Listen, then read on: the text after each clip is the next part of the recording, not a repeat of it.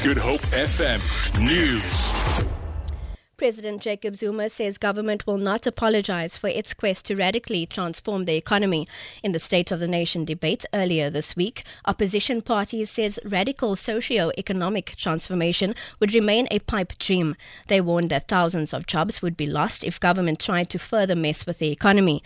Zuma said in his reply to the to the debate that those who doubted and opposed transformation didn't have the interest of the country at heart. Indeed, we agree that economic transformation must not only be radical, it should be revolutionary.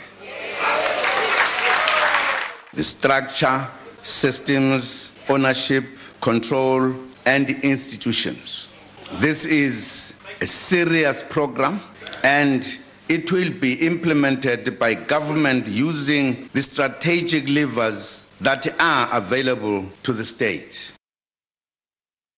Premier of the Western Cape, Helen Zille, says after school programs can be a game changer for education in the province. She was delivering the keynote address at the Western Cape Government After School Symposium at Century City Convention Centre in Cape Town. Zille says the provincial government has set itself the goal of more than doubling the participation of learners from disadvantaged schools in after school activities by improving the attractiveness and quality of these programs. Blamli Maneli reports.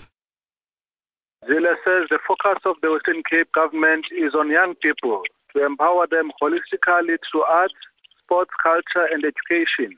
Zille says the focus of the Western Cape government is on young people to empower them holistically through arts, sports, culture, and education. She says the youth at school level are at great risk of being sidetracked from their goals during the gap between school hours and when they go to sleep. Zille says the after school program will use that time to extend their opportunities for learning and acquiring skills. The launch is being attended by NGOs, academics, and government officials. I'm Lamle Manele for SABC News in Cape Town.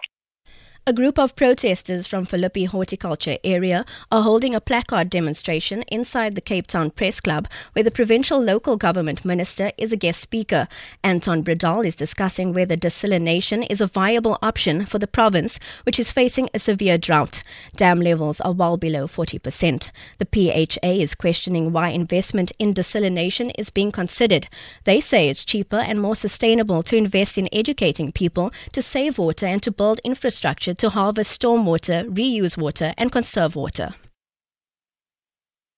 And finally, a fourth suspect in a, an alleged multi million rand car licensing scam operating around the country has handed herself over to the Hawks at their offices in Bellville. The woman is an employee of the Department of Transport in Cape Town and is yet to appear in court. Earlier today, three other suspects briefly appeared in the Bellville Magistrates Court, where the matter was, was postponed to the 25th of May for further investigation. They are Alton Abrams from Belhar, his girlfriend Bronwyn Davids, and a, a traffic officer from Da'ar, who illegally issued roadworthy certificates for trucks and buses. For Good Hope FM Traffic and News, I'm Robin Frost.